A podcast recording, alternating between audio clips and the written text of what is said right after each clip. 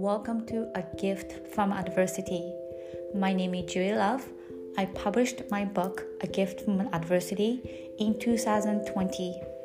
After I published my book, a lot of people shared their adversities.